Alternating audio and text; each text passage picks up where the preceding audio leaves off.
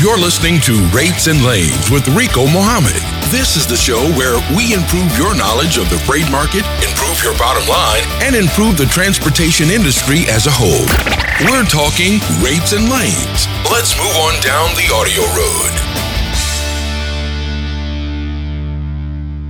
Good evening, ladies and gentlemen. This is Rico Mohammed coming to you live from the Atlanta Farmers Market here in Forest Park, Georgia uh, right outside on the outskirts of Atlanta. Tonight, we have a hopefully another great show for you guys in store. If you got any questions surrounding or pertaining to anything transportation law related, well, we got the man that can answer any and all of your questions. Hopefully, uh, Mr. Hank Seaton will be joining us. He's going to be uh, guest, our guest, special guest this week. So if you have any questions pertaining to anything transportation law, contracts, uh, detention, which is always a hotbed issue, uh, anything with any type of uh, anything related to the logistics and the legalities of transportation, Mr. Hank Seaton can probably tackle your question. So if you got a question for Hank, go ahead and press number one. That puts you in queue. You can go ahead and get in line right now and get your question answered. You'll be one of the first ones that we get to get to get your question answered. But in the meantime, in between time, we are going to start off the show as we normally do. We're going to check in on this USDA truck rate report for the week of September 16th, 2015. Um, and I've, I've got a link posted up on the Rates and Lanes Facebook page for the truck rate report, so you can go to and just click on that if you want to get more details than what we cover here on the show. And just as not a whole lot of movement. There's only one particular market that is showing a little bit of movement that might be a, a good place to have your trucks if you're look, doing anything as far as uh, fruits and vegetables or produce related.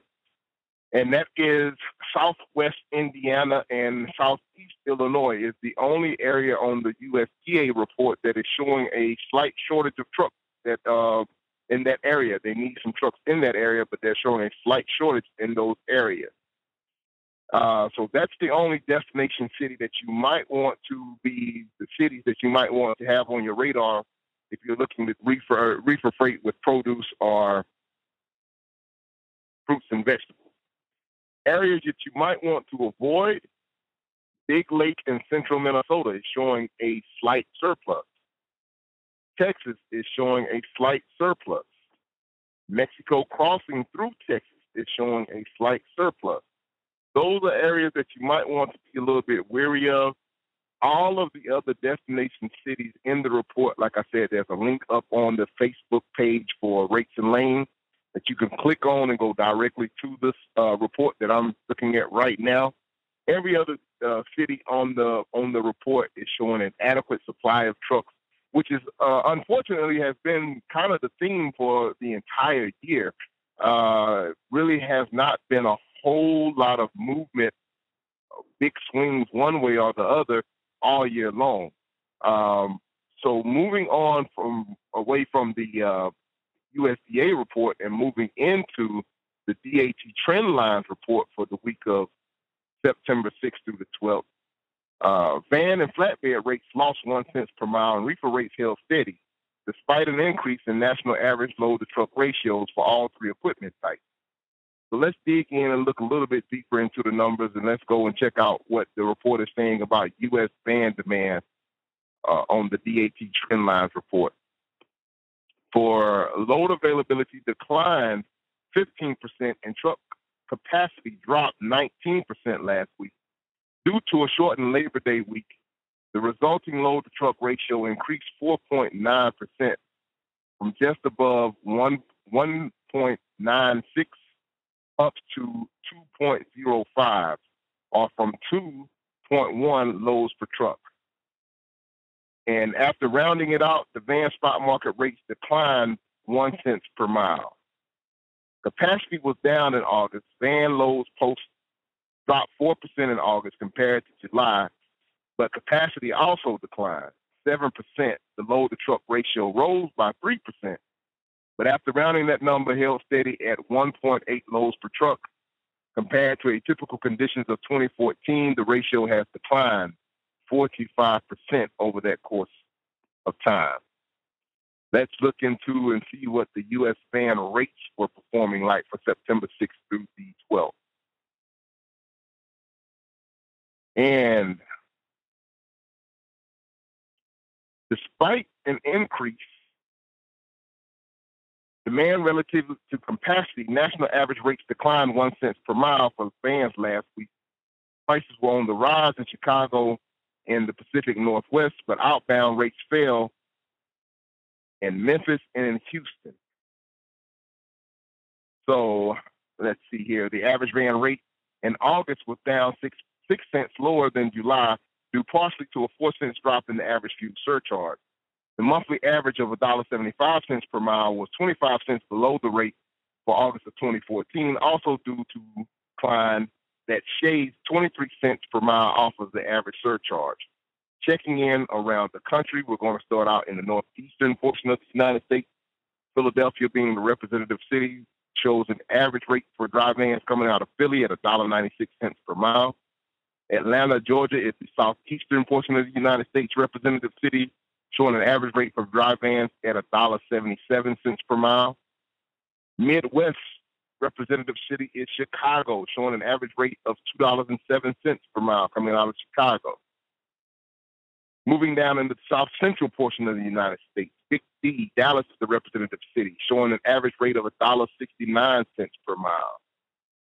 And moving over and closing us out, showing the um, showing Los Angeles, California, an average rate per mile for dry vans at two dollars and four cents per mile. Moving on to U.S. flatbed demand for the week of September 6th through the 12th.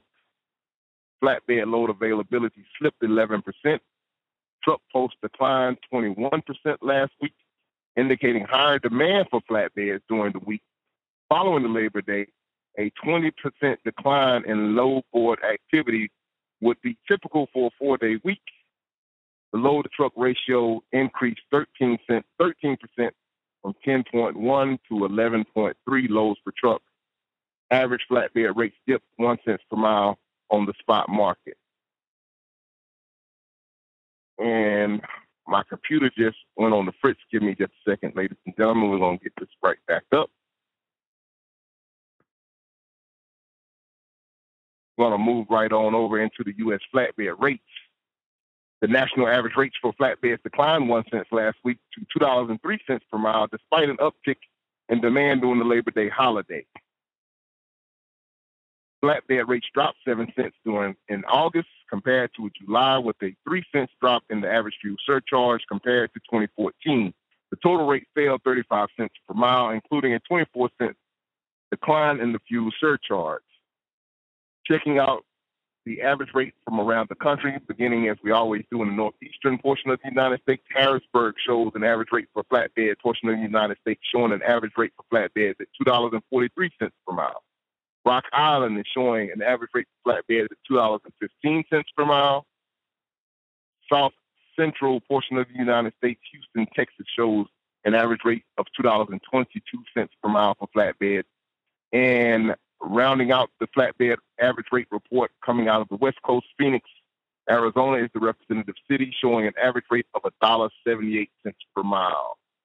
Moving on over into the U.S. reefer demand for the week of September 6th through the 12th. Reefer load post declined 12% and truckload capacity slid another 15%.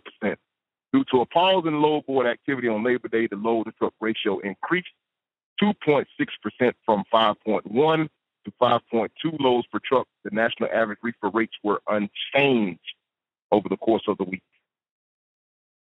The reefer loads were down 2% in August compared to July, while capacity declined 7%. The resulting load to truck ratio rose 5% up to 5 up to 4.7 loads per truck from a average of 4.5. Compared to the typical results from August of 2014, the ratio has dropped 53% over the course of that time. Moving on over and let's see how reefer rates were performing over the course of the week. Reefer line haul rates held steady last week at a national average of $2.04 per mile. Outbound rates rose in the Pacific Northwest, parts of California as well as upper Midwest. While an off-season surge in demand also boosted, we are also showing that the national average fuel price was held at $2.52 per gallon on a national average, down one cent. Reefer rates fell nine cents from the July average, which included a four cents drop in the average fuel surcharge. Year over year, the reefer spot market rates were down 25 cents in August, but 23 cents of that 25 cents is show is a actual decline from the fuel surcharge. But when you take that into consideration, not that bad. Um, it's just that there's just not a whole lot of freight moving on the spot market right now. And that pretty much wraps up the DAT Trends Line report. Uh, also, just as I spoke about the USDA truck rate report that's on the Facebook page, there's also a link that connects you direct trend line report. For your convenience, you can go and click on that, and you can actually get the report that uh, we just rattled off to you. And with that said, ladies and gentlemen, and no further ado, if you have any questions, go ahead and press number one. We're going to go ahead and get to our special guest, Mr. Hank Seaton, transportation attorney. Hank, are you there? Can you hear me? I am here. Good evening. Good evening, Hank. What's been going on new, uh, going on on the Hill? I, I noticed one story earlier that they did managed to push back the uh, EOBR mandate. Uh, anything else going on other other than that? Uh, I don't know. I have a, uh, a basic fear that uh, the Senate, in an effort to get the highway bill uh, passed, may be compromising other things that are of particular interest to us. They seem to be giving away the opportunity to deal with SMS uh, methodology. Uh, ultimately, they had unfavorable language in what they tried to pass before they went on August research uh, recess that they simply took out. There's a, a notice in CCJ that they're uh, thinking about uh, putting in a provision that says SMS methodology can be published, but it's not ne- necessarily accurate. That really doesn't help anything. Uh, I think from our point of view, we just prefer to see them do nothing rather than uh, effectively deal with the issue.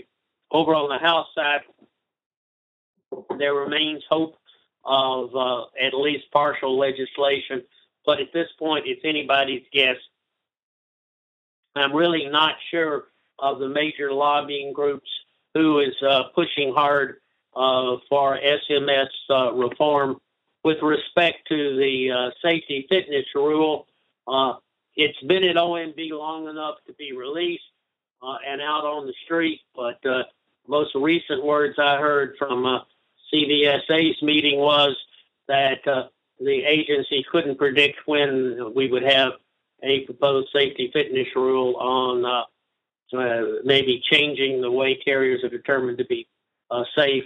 Those are the the, the big uh, uh, issues that uh, that I'm following. If the agency is going to have to get real busy to get a number of rules out this this business year. as we all know, if they wait too late, we'll be in the middle of an election, and the chances of anything uh, getting finalized will be more remote. Uh, there's not much news other than uh, uh, Washington seems to be stalemated as usual. Okay, okay. So, anything in particular that um, that we need to? Be, so you're saying that right now it's probably going to be next year before we see any any kind of major movement or anything going on. I don't know. There's a lot that is proposed to come out in the October and November timeframe. Uh, they would be notice and comment opportunities. Uh, I'm alerting my client uh, to uh, the fact that once the safety fitness determination comes out, we'll have about 60 days to respond to it. I mentioned on the last podcast that there was a, a URS proposal which would change the way you make applications with the agency, which would uh, make the biannual update much more difficult and which would require exempt and a large number of for hire carriers to file evidence of insurance and agents. Uh, as we rather suspected, the most recent notice from the agency is that the drop dead date of October 23rd will be a soft landing and that there will be an extension with uh, more information released by the agency in mid October. It's kind of hard to envision the agency being able to uh, release information in October and expect the industry to comply October 23rd. By the best calculations, there will be at least 100,000 new registrants that they'll have to log in with insurance and agents once that goes active. And uh, there will be uh, there's a, uh, an argument over whether uh, brokers who are also carriers will be assigned a separate DOT number. Uh, ultimately, your MC number is supposed to go away. So uh, that's that's a whole bunch of uh, rearranging deck chairs on the Titanic. When it's going to happen, uh, we'll probably be talking about next month. Okay, um, let's see here. We got someone that has a question that got the hand raised. Let's go to Mark. Mark has a question for us. Mark, can you hear? Hey, thank you so much for t- uh, putting me on tonight. Uh, first, I want to uh, thank Mr. Seaton for a piece of advice he gave me a number of months ago.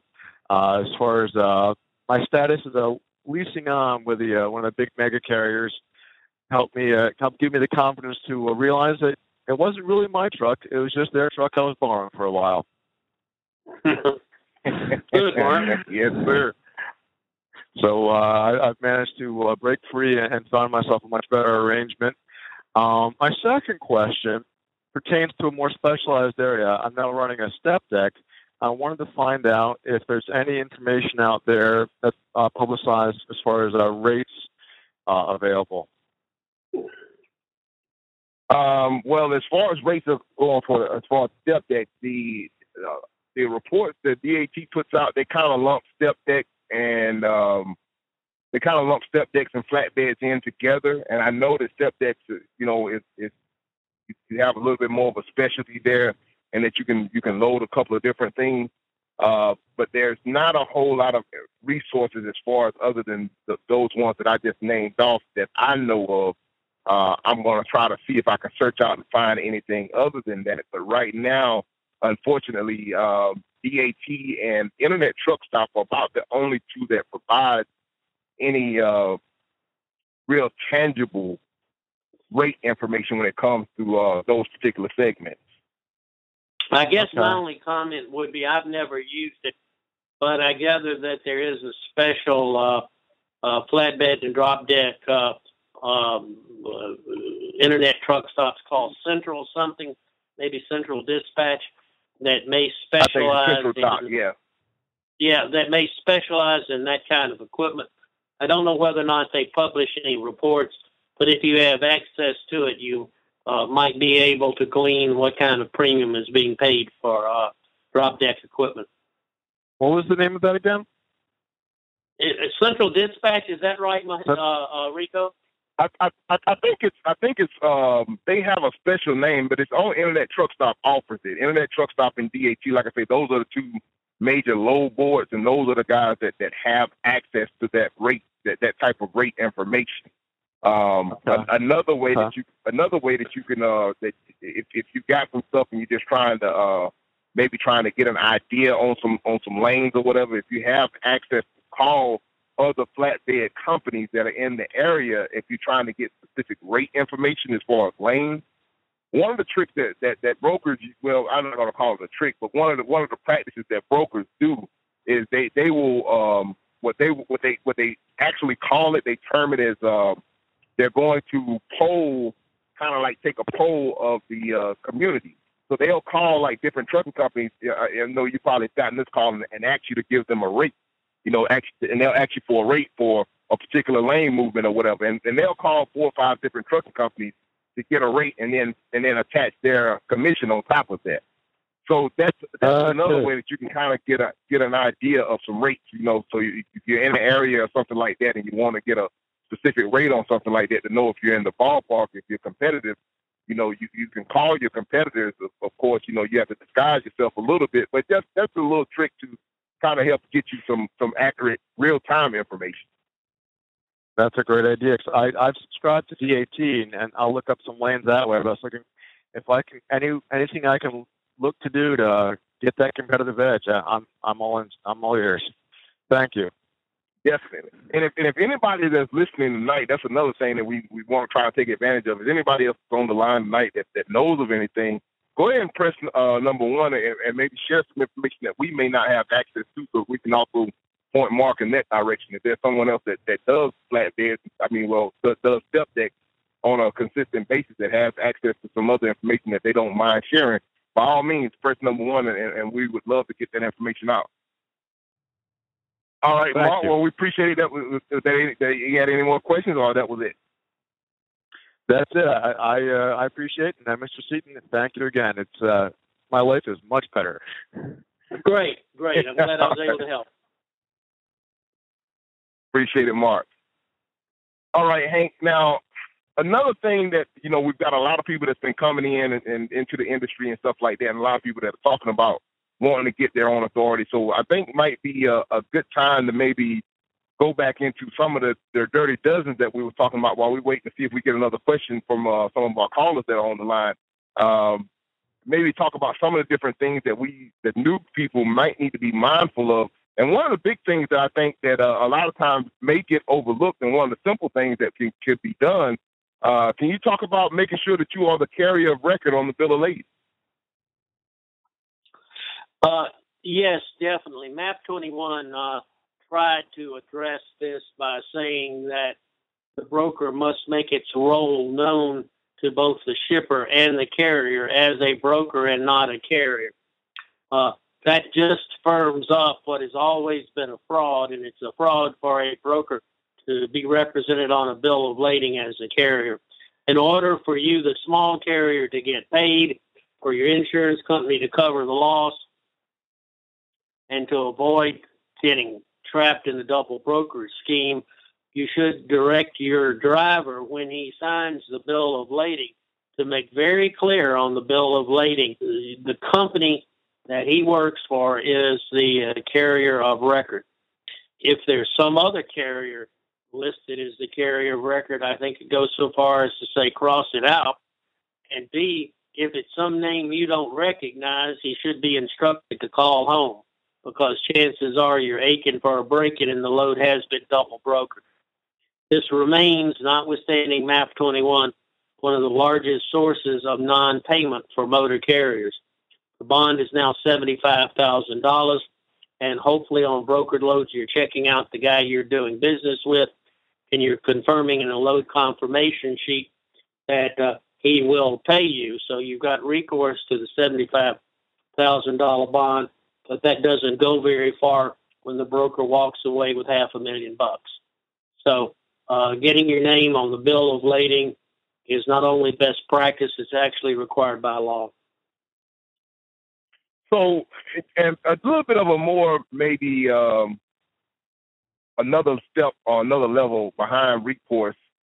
Um, maybe you can maybe you can shed some light on this as well. What if you have a situation where, um, say for instance, if you you want to try to circumvent the bird, or well, not necessarily circumvent them, but you, you want to be able to go ahead and bill directly the shipper, even though you use the broker, but the broker is, is stated out or whatever. Is is there a way, if the seventy five thousand dollar bond doesn't hold up, that you can go directly and bill the uh, actual shipper to uh, uh to, to get your money? Yeah, there are two issues that are really involved.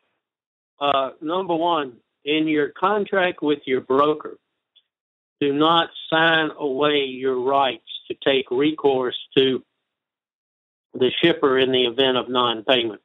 If the broker contract says that you will look only to the broker and in no circumstances will you look to the consignor, you need to strike that out. The reason being is you can be bound by that contract if it's executed and if the shipper relies on it to his detriment. But Moreover, if your name is on the bill of lading as the carrier of record, in most courts you have jurisdiction to the shipper.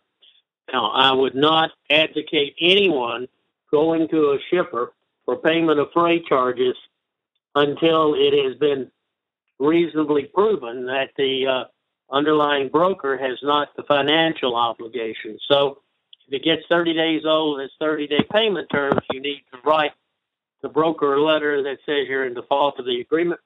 Unless you pay me within 10 days, I'm going to report you to the uh, uh, Ansonia and uh, First Advantage, and I'm going to go to the shipper, uh, giving him fair warning. But then you do have recourse to the shipper, and uh, if anyone has a problem with uh, how to express that or what the, what is the case law, they can call uh, me or my firm. We we help people with those collection matters. Uh, because ultimately the broker is assumed as a matter of law to be the agent of the shipper and not your agent. And if anybody tells you that carriers don't pay twice in the right circumstances, don't believe them. The other thing that's important is from a broker's point of view, and you, you chose a term that uh, probably need to address, uh, Rico, that is circumvent. Uh, I don't advocate as a business practice that you circumvent a broker um, unless he is proven to default on his uh, responsibility for receiving the shipper's payment, sending it to you.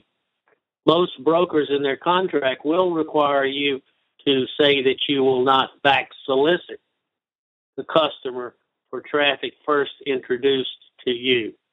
So, in other words, if you get a seam of freight, you uh, just can't go and say, well, this broker is getting 15% commission.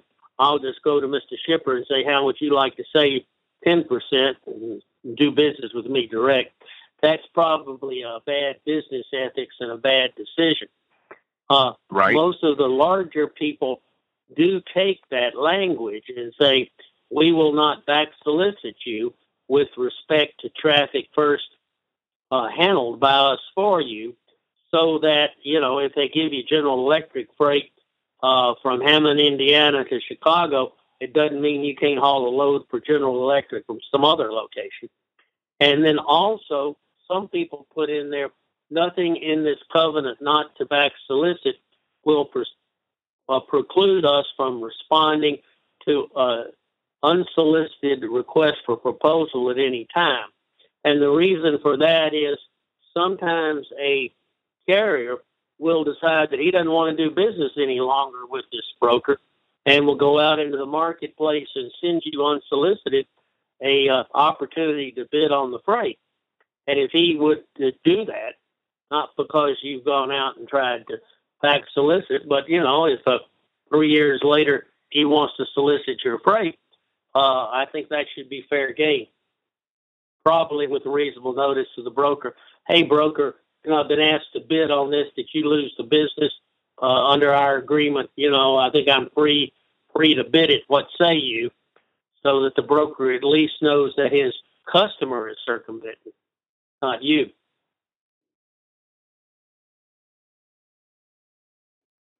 Oh, you there, Hank? Yep. Okay. I finished that my like sit out there. Okay, okay. it sounded like you just cut out all of a sudden. All right, my bad. Um, but what we were um we were talking about dealing back, going back into the dirty dozen as well. Um, maybe you can talk a little bit uh, as well about um, if you have any claims, any cargo claims, or if you sign away. You talked about earlier about, and I appreciate you correcting my language on that.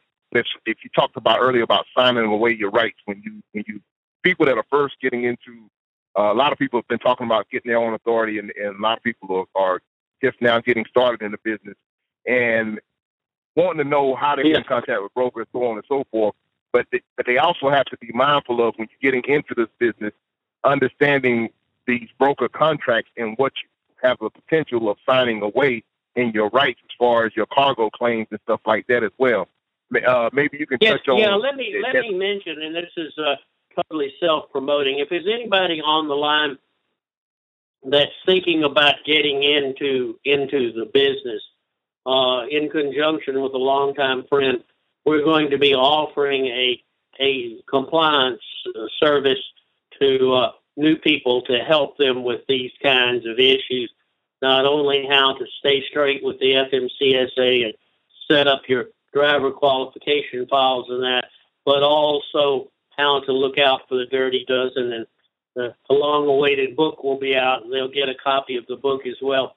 So, if anyone is thinking about getting in their own in the in the business, uh, uh, take down uh, you know my email, give me a call. We'll try to help with the birth process and see that you that you grow up big and strong. Uh, now, with respect to the question of cargo claims, small carriers, particularly in the refrigerated market, uh, get regularly abused, and here's how it works: the uh, the broker will sign a contract with the shipper that says uh, we will uh, take care of any cargo claim you've got, and we'll let you be judge and jury of whether or not the load can be salvaged.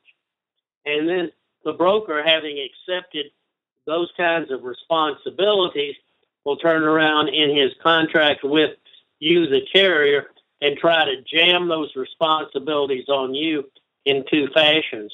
Number one, uh, he will take out of the contract any reference to general principles of federal transportation law and the relevant statute, which is called Carmack.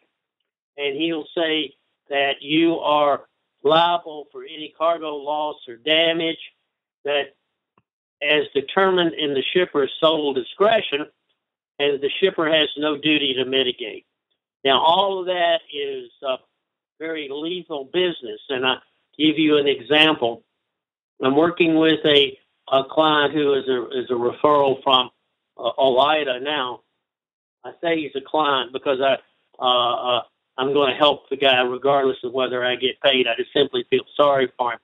But he transported a load that he didn't temp, and he maintained zero minus, uh, 10 degrees Fahrenheit in transit until he got to delivery, and the shipment was delivered by the consignee who asserts that uh, the load was hot. Well, if the load was hot, there's only one explanation, and that is that it was loaded hot by the consignor. So the consignee, the receiver, rejects it and says, "What you do with it is up to you." The the shipper won't take it back. It rides around on his truck for six days, and he contacts me in terms of what to do. How do we get it off my truck? How do I recoup six days worth of detention and the cost of dragging it 700 miles over there and 700 miles back. We issued what's called an on hand notice today and put the broker and everybody else on notice that we weren't going to pay the cargo claim because we didn't do anything wrong and it was an act or omission of the shipper. But we had to get this stuff off our truck and we were going to put it in a warehouse. And if they didn't provide for payment of the freight charges and accept responsibility for mitigating damages, we were going to sell it for best advantage. Now, all of that's going to cost this little carrier some money, but heaven only knows if he doesn't get the load off his truck very soon and get it inspected to see if it has any salvage value and doesn't build his case very effectively that if it was delivered too hot to be received, it's because of an act or omission of the shipper. And we think you can prove that by the reefer. You know, if the stuff is loaded way over minus 10 degrees, a reefer in the 14 hours it took to get it to destination isn't going to chill it.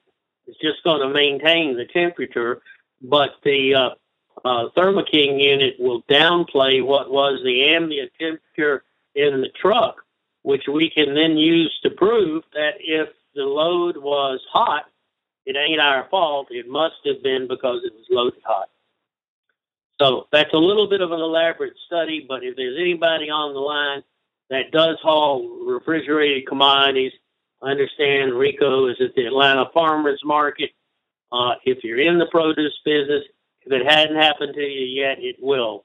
It's called reject it, crush it, and dump it. And unfortunately, it results from the fact that most retail grocery houses would a whole lot rather say we can't use it than they would have to sort through it and find out what is on grade and what isn't. So this kind of goes into another situation. Um, if you happen to be in this situation, and I know that a lot of people, and this is, you know, not saying that this is something that, well, I don't know. I don't know for particular. I, I pull reefers. I don't know if it happens on a, how often it does happen. But if you have, if you catch yourself in this situation, um, with your insurance company, how would you have uh, uh, um, find the resources to be able to uh, be able to sell a load for, if, if you have something like that happen to you? Uh, um, what kind of resources are out there are available? Would someone go to? How would they avail themselves to to those type of resources if that if they find themselves in that situation? Well, that's one of the services that we hope to offer to uh, uh, new and small carriers, which is a a, a library of recommended salvagers. Uh, there are a couple of folks that I work with fairly regularly who are in the business of selling distressed markets. Uh, they're very good about inspecting the product and giving you a release from, uh, you know, somebody getting sick or any liability that would happen uh, uh, by it being sold, which obviously is the big issue that concerns the shipper, which is, uh, hey, uh, you know, we don't think anybody's going to get sick, but we sure don't want uh, uh, distressed merchandise being out here on the market. And you know, I can right. I can provide without being a uh, a free plug for anybody in particular a list of reputable people who salvage uh, uh, products intended for uh, food consumption.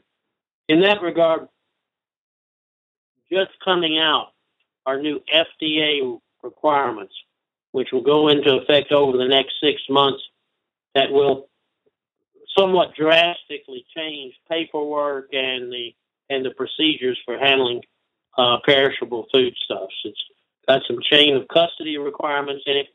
It's got uh, uh, a bunch of other things to be sure that temperature is maintained in transit, but it does not really make it more difficult to reject a load because of a broken seal and those kinds of things. So those of you who are uh, dealing in, in perishable commodities uh, probably at some point are going to need to listen to a good seminar to know what your rights, duties, and obligations are under the uh, Perishable Food Act. And I know you talked a little earlier about, um, and I, I don't, I'm sorry if I missed it, but did you talk about the date of the new book that you got coming out? Yeah, it's at my editor, and uh, hopefully he's going to get it done within the next month because, uh, you know, I'm certainly certainly on my to-do list. I, have I've given him a lot of lot to do. It's going to be about 250 pages, and hopefully he's going to make a silk purse out of a sow's ear because uh, uh, I've uh, uh, it needs some polishing, but I'm sure he'll do a good job.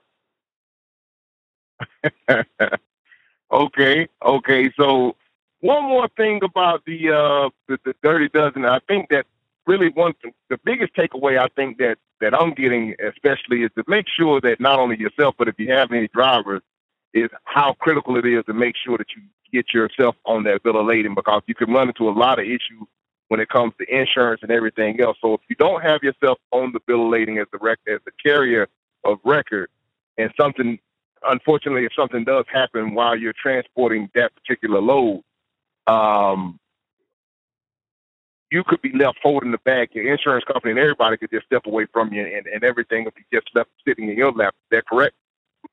Yeah, that's true. Now, the other thing that you mentioned is the word insurance. And the, the word of wisdom for insurance is all cargo insurance isn't the same. Typically, the insurance, uh, if it's bought only on price, you get what you pay for, and you need to watch some of the exclusions in policies that typically are not disclosed are exclusions for theft, exclusion for wetness, dampness, and moisture, and an argument sometimes by a, a real estate agent well all you can get is coverage for reefer breakdown. Well, reefer breakdown isn't the only source of a temperature loss, and theft is probably the largest uh, source of loss. So, in terms of risk retention, you need to, first of all, be sure that your obligation is limited to the amount of your insurance. If you get a contract that says you warrant you'll have $100,000 in insurance coverage, you need to add to it, and that carrier's maximum liability for cargo loss or damage will be $100,000. In the past month, uh, I've agreed to represent a small drayman who uh, didn't understand that difference, who signed a contract with the broker that he would have $100,000 worth of insurance and is now facing a $294,000 claim. Well, God. the additional $194,000, which results from a theft, which is really pretty easy to prove, uh, you know, the question is, what are you going to do to help him? Uh, you know, he didn't limit his liability. Uh, if Carmack applies, he's got unlimited liability, and the value of the merchandise that was stolen uh, is almost three times the amount of his insurance. So, as you can see, here's another great big risk that can be assumed. You need to be sure that if you're going to handle anything that's got any kind of theft potential, that you got reasonable theft coverage in your policy, and you need to limit your liability to $100,000 unless otherwise agreed in writing. I think I mentioned on an earlier program that uh, one division of a major carrier got hit with a $5.2 million cargo claim because he didn't limit his liability. And uh, that's a bitter pill to swallow, but that's the way the law is worded. Right, and that's that's one of the great things. I, I appreciate you so much for coming on, spending some time with us, and explaining this to the to us smaller people and the smaller guys that, that don't have the big legal styles and, and, and are not as sophisticated as some of the bigger carriers and stuff out there. That, so we can understand and realize exactly what type of potential problems could be out there. Um, of course, you know um, we try to rep- we try to really tout and and recommend practices here on the Rates and Lanes podcast, so we can try and avoid some of this stuff. And and and, avoiding some of this stuff is, is doing some of the things that you have talked to us about and recommended to us doing, such as uh, such as the rule circular and the uh, service terms of condition. Uh, for our new people that may be listening in, that may sound like we just talked a little bit of Greek and, and, and a little bit of Chinese when saying rule circular and, and service terms of condition maybe you could talk a little bit about that as well as far as a new carrier uh, um, making sure that they have those types of documents and how they can execute and use those documents when dealing with uh, uh, going out here and, and and and trying to establish themselves dealing with brokers and dealing with and dealing with uh, yeah, getting direct I, freight. Know, now, I, I will I will put a little bit of a caveat in there. And right now, it, it, as tough as freight, as tough as right now it is, as far as on the stock market is concerned, it may be a little difficult getting a rule circular or, or service terms or conditions into your contract when dealing with brokers, but you have to be willing to go through and try to negotiate and mitigate some of the exposures that the brokers will try to uh, uh, uh get through on their one-sided, antiquated contracts that they have. Uh, with that said, I'll, I'll turn the floor back over to you, Hank. Well, yeah, you're you're definitely right that most brokers have been schooled in the idea that they don't do anything without a signed contract and they dec- dictate the terms and conditions. And a signed contract can waive a carrier's rule circulars. But the uh, law states and the Uniform Bill of Lading states the shipment is received subject to any signed written contract otherwise subject to the carrier service terms and conditions, and tariffs, a copy of which is on file. Now, there are a good number of instances in which loads are actually tendered, picked up, and transported without a signed contract, particularly in the intermodal industry. Uh, there's kind of this common occurrence in which uh, loads are just simply posted at a rate, and you pick it up off of a load board, and there's no reference to any terms and conditions, bills of lading, or anything else. Uh, my clients who participate in that arena, uh, by and large, publish their own service terms and conditions, which can all of a sudden become very useful when a shipper fails to return a trailer on time and they're done uh, by the uh, chassis owner for up to $100 a day. Why? Because their service terms and conditions say that the shipper will indemnify them for delay in returning the chassis. Uh, the, the, intermodal carriers uh, very typically don't uh, negotiate any kind of limitation of liability and rely instead upon if it's a if it's a rail move, the rail tariff, or if it is an ocean move, what's called COGSA, which limits the liability ordinarily to $500 uh, per package. The problem with both of those is you may think it's a rail move, but if it's contracted separately from the rail portion, it's unlimited liability, and you need a provision in a rules tariff again to get in this hundred thousand dollars. If it's an ocean move, that five hundred dollars per package can be waived in an ocean bill you haven't seen, so you may have no limitation to hide behind. Or if in fact it is a whole bunch of little packages, it can get very expensive. Uh, I had a case for an intermodal carrier one time in which stolen off of his lot was 1,450 boxes of string bikinis. Now, you wouldn't think that would be a big load, but by the time they got through with it, it was almost a $200,000 load because Oh, the very goodness. simple way it was packaged.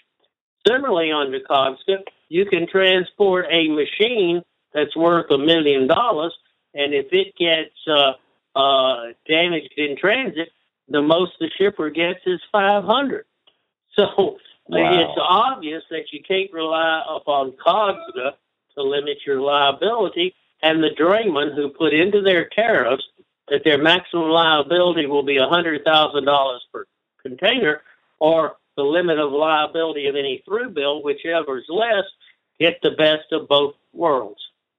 They can buy $100,000 worth of cargo insurance and know with some certainty that uh, they're not going to get caught in the middle of that $294,000 claim that this carrier I mentioned earlier, who's a drayman, has now got because he didn't have a tariff. Because he didn't Wow. limit his life. We got In his case, we got a call that's got a question for us. we we at least we'd at least be able to uh, pay an uninsured claim of a hundred thousand and, and possibly stay in business. Three hundred is uh, just uh, more than a small man can bear. All right, we're gonna jump over. We got a caller that got a question for us. Uh, Paula has a question for us uh, right now. Hank, Paula, you're online with Rico and Hank. How can we help? Well, I have a question in regards to the carrier name on the bill of lading. Um, I've run across where the um, broker's name is on there. Is it sufficient, sufficient enough for me to cross their name out and handwrite it in when I sign, or does it need to be changed in the shipper's computer to reflect our name? It does not need to be changed in the shipper's computer. A lot of the pushback that you get from the shipper is that he's relying on that bill of lading and the broker's name uh, and maybe the SCAC code to figure out who to pay. Uh, a, a properly executed broker load should say your name as the carrier with the third party bill to being the broker. Right. So, you know, if you're going to get particular, you should have, uh, uh, you know, you should say uh, Uh, down there, usually there is a carrier block. And, you know, as long as you clearly above the guy's signature put carrier name Holt Transport by Jimmy Holt, then, you know, you preserved your recourse. It is a really bad, a really bad decision for a broker to let his name be put on a bill of lading. In fact, most broker shipper contracts require that the carrier show them as a third party bill to anyway, because you're actually doing a favor to the legitimate broker to get his name off of the bill of lading. Poor C.H. Robinson puts their names on so many bills, they pay 22 and 26 million dollars for it. Because what happens when there's a bad accident as a result of liability stopping with the small carrier, plaintiff's bar says, hot damn, C.H. Robinson's a great big company. They represented themselves as a carrier. Let's name them in the lawsuit. Gotcha. So it doesn't do a broker a bit of good to misrepresent himself as the carrier. And if you have to have, as a driver, if you have to have a discussion with the freight dock guy, you say, hey, look, man, you got chain of custody issues here. Uh, we're going to accept responsibility for the load. We were hired by your broker. Our name and MC numbers on the door. We want to be sure that this load is subject to our insurance if anything happens. And, you know, uh, we're told that there's a law that says that the carrier has to issue the bill of lading, not the broker. Now, is there a And, you know, um, that's a lot that to tell map- a dockhand. That's a lot to tell a dockhand, but you know, you can almost script it out and put it in the glove compartment and have him read it to him. You know? Yeah. Now, is that under map 22 and or 21? Or Yeah, is there like 20 a uh, is there like a number that I could reference? You know, point it out in the book and say, "Look here." Yeah, there is. MAP 21 is the bill, but the change is in the definition of a carrier. And I think right offhand it's in uh, uh, 49 USC 13101 something. But what happened is it says that a carrier may not broker a truckload shipment uh, unless it does so acting as a uh, as a broker or a freight forwarder.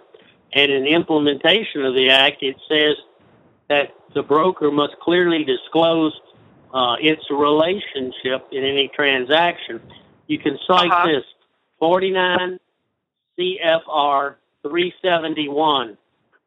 There's a provision in that, I think it's point 11, but just say 371 that says misrepresentation. And it says a broker shall not represent its operations as that of a carrier. Awesome. And you just very simply say, hey, look, uh, you know, I don't want to pick on C.H. Robinson. You know, say Coyote or whoever it is is a broker in this transaction, and you can call them. I don't really think they they want their name as the carrier because it's a misrepresentation. It makes life worse for them. Okay, but just crossing it out, handwriting it in is oh is enough.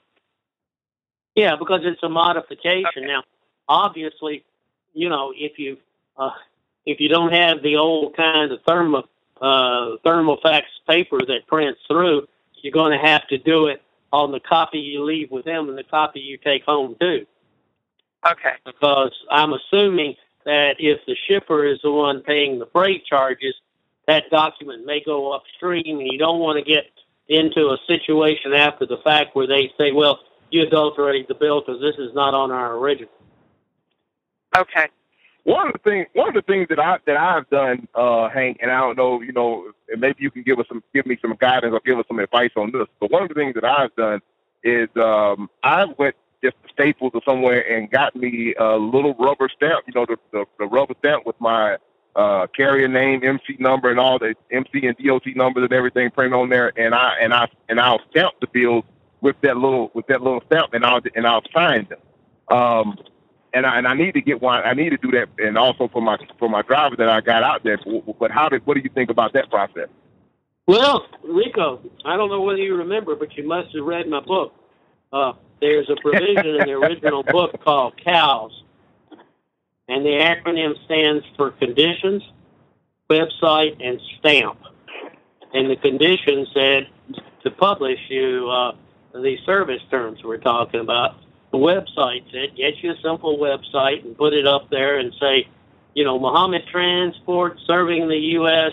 for service terms and conditions, click here and then publish your service terms so that you can very easily refer to them to the shipper so he can find it. And then the last thing, the stamp, was referencing to the kind of stamp you just talked about.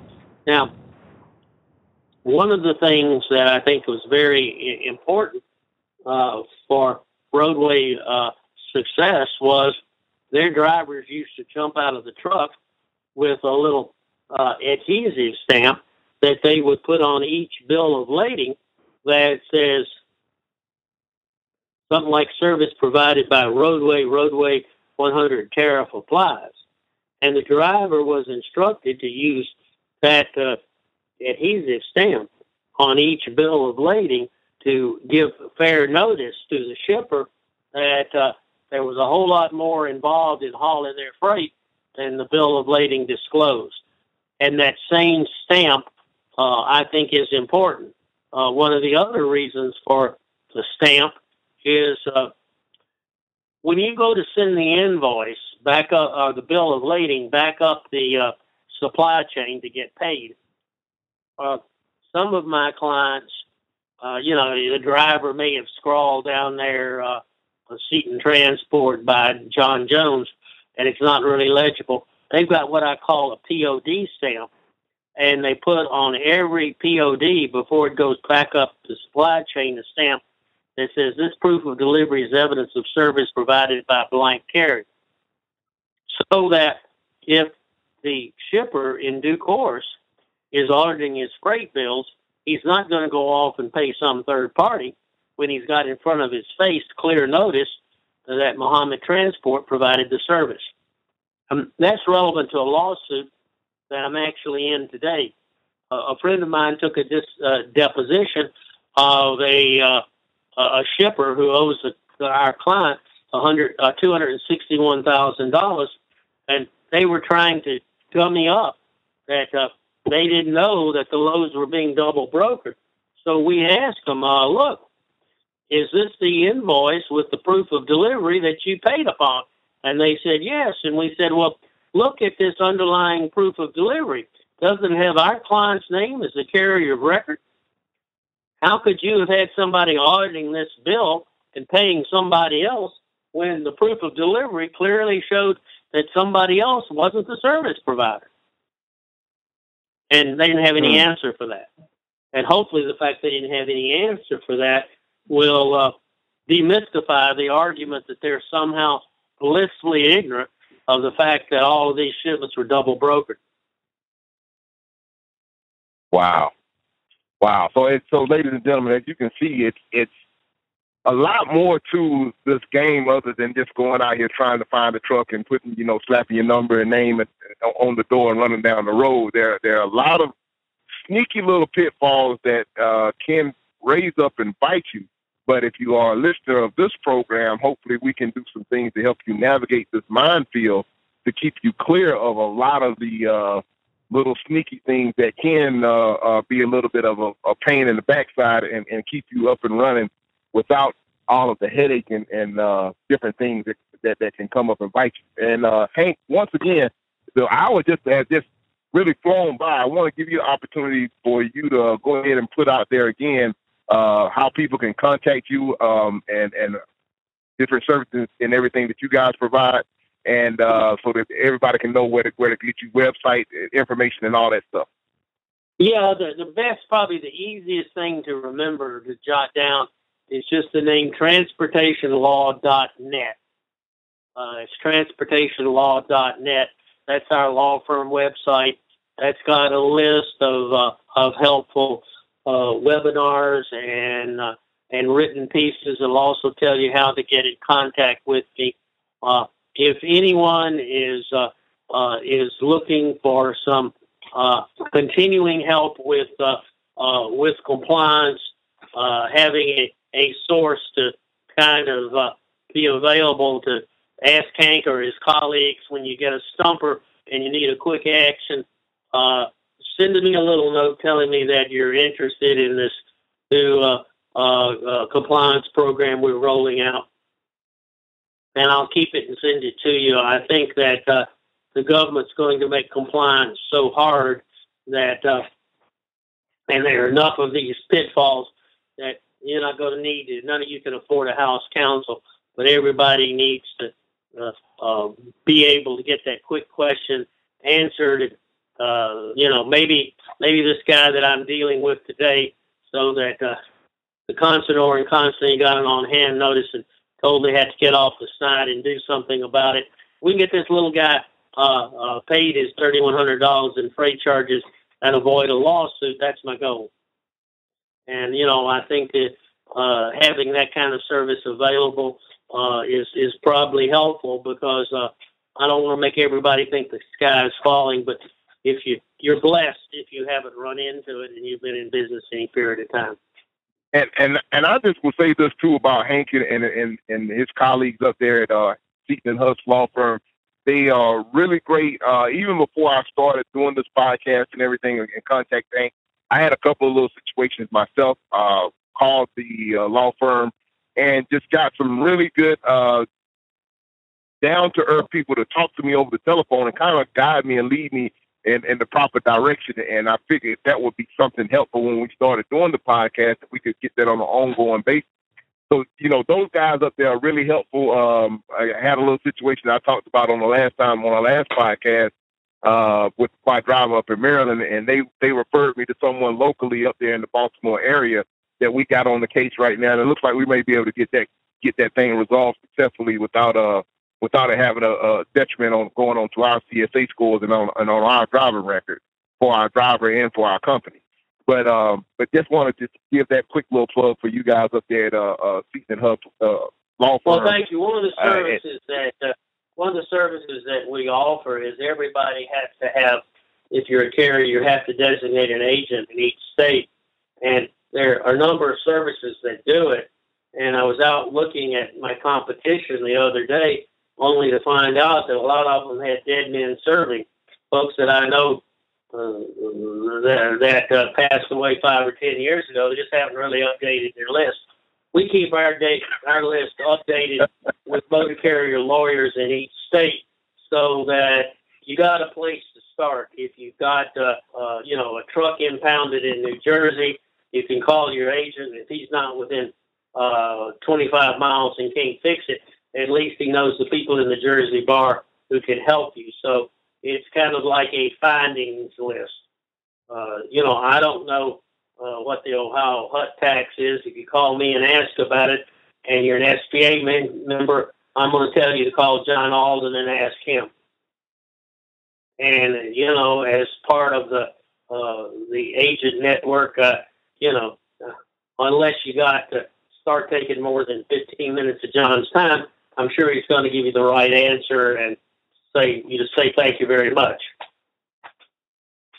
So yes, I, mean, I think increasingly, increasingly, you may have one truck, but you're uh, going from coast to coast, and you're subject to 15 or 20 different states, uh, and any one of them can uh, uh, make your life miserable if you aren't able to uh, get some rep- representation and get quick answers to difficult questions. Right, and, and once again, Hank, we want to thank you sincerely. Thank you for taking uh, out of your precious sure. time to come on and spend some time with us here on the Rates and Lanes podcast and explain and demystify some of these different uh, regulations and, and, different things in these contracts that we need to be mindful of and that we need to watch for, watch out for, and break it down to us in more of a layman's terms to where we can kind of wrap our minds around it and grasp the seriousness of what we're dealing with when we're de- when we're getting into these co- different contracts and things. And a little bit of housekeeping before we get out of here. We want to uh, talk about the Audio Road uh, Network. Course, the new recording schedule for Kevin Rutherford show. If you want to catch his show that airs on XM Radio, it airs every night at midnight. But if you want to actually get in and ask a question to Kevin Rutherford directly, uh, his recording schedule is Wednesday through Friday at 1 p.m. And the call-in number, save these call-in numbers too, guys. Lock them into your phone. Uh, his call-in number for Kevin Rutherford Show is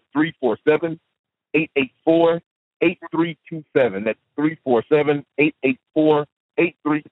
That's every Wednesday through Friday. If you want to uh, catch his show and ask a question directly, that is the number.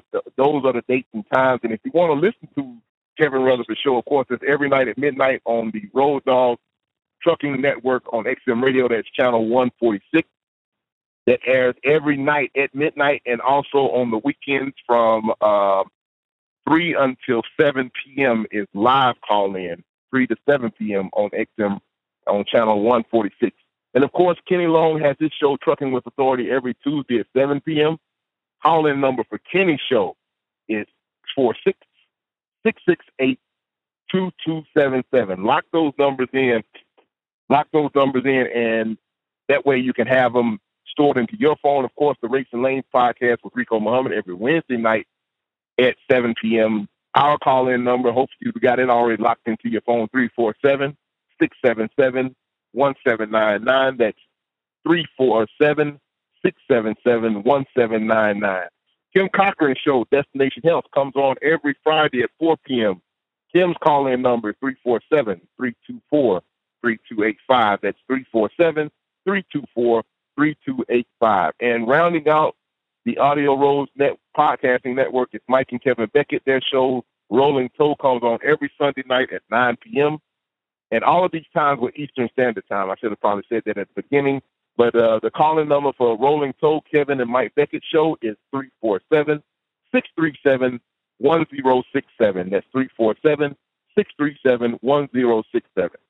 Ladies and gentlemen, we thank you again for your time and your attention. This has been the Rates and Lanes podcast with Rico Muhammad. Signing off live from the farmers market here in Forest Park, Georgia, coming to you out of Atlanta, Georgia. This has been Rico and Hank Seaton. We appreciate it again. Thank you, everybody. Be safe out there. God bless you and good night. Good night, Hank. Appreciate the time again. Thanks for joining us on Rates and Lanes. If you like what you heard here, leave us a rating and review on iTunes or listen to our other shows at audioroad.letstruck.com. To get in touch with our tribe, call us at 855 800 FUEL. That's 855 800 3835. Thanks for joining us for the ride down the audio road.